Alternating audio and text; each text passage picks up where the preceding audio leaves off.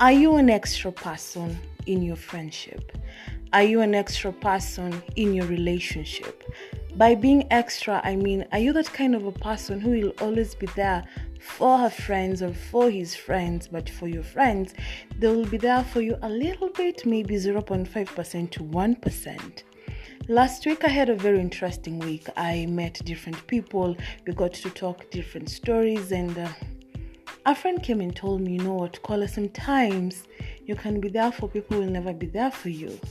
And I was interested. I wanted to know her story, and she told me, you know, I almost lost my baby. I was bleeding, and by the time I was calling my friends, even to just call for an ambulance, everyone was giving me excuses. And another friend told me, you know what, a friend introduced me to a conman. And the first question that came into my mind was, Have you forgiven them? And actually, that's the topic for this week forgiveness. I know it's deep, I know it's something very heavy on different people.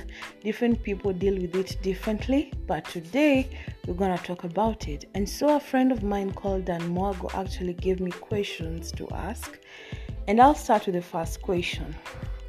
For how long should we hold someone accountable before we move on, or do we hold people accountable as we move on? I'm guilty as charged for this question. I've held people so much because I really want them to tell me how sorry they are for for hurting me, but I came to realize they won't. Sadly, they won't.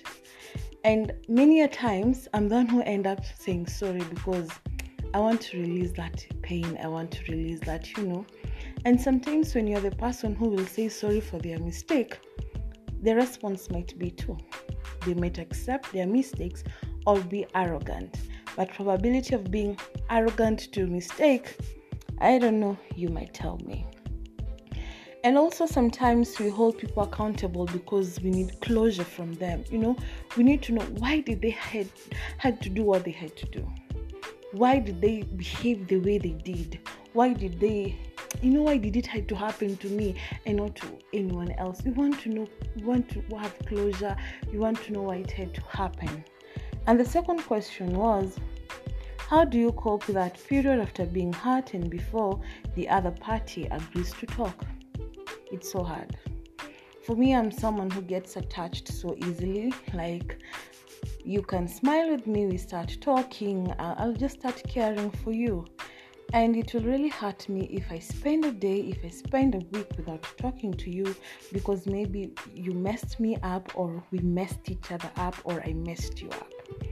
You know, sometimes also for forgiveness, you have to realize maybe you're the toxic person or she's the toxic person. Sometimes it's so hard to deal with this period of coping, coping with the person who have hurt you. Sometimes you might be talking to them but inside your heart you feel like killing them. True or false? But now trust me is a very is a very hard hard time.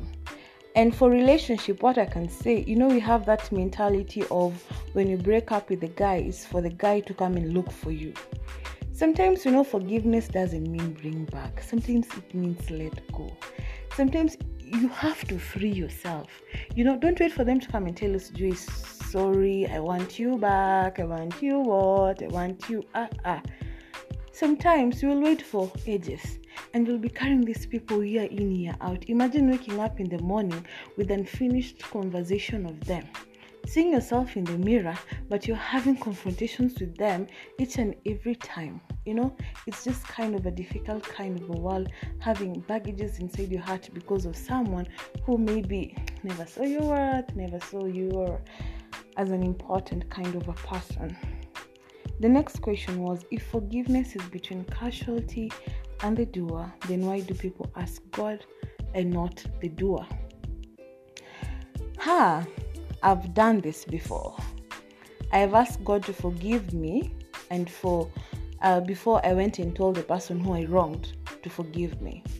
I think the reason why I did that, according to me, I wanted God to ease that pain inside her before I went there. Maybe kindly inbox me, tell me your stories, tell me how do you handle forgiveness. You know, I really want to know how you people do this thing. And uh, sometimes we fail to forgive because we still have those unfinished convers- conversations. It's so hard because maybe you invested your time, you invested your money, or maybe you've known your friend for the longest time ever, and then comes a day and everything crumbles down. It, it's so hard, and then the worst part is maybe when they're not remorseful, it hurts you twice. So kindly, I want to know your stories. I want to know what's your thought about forgiveness, accountability, and even justice. It goes hand in hand link me up at my story your story i'll be more than happy to sample your questions. I'll be more than happy to sample what you have told me to and you can also tell me to talk about anything. I'm here your girl at my story. Your story inbox me. I'll be happy. Thank you so much. And if you've carried someone for today kindly let them go. Forgive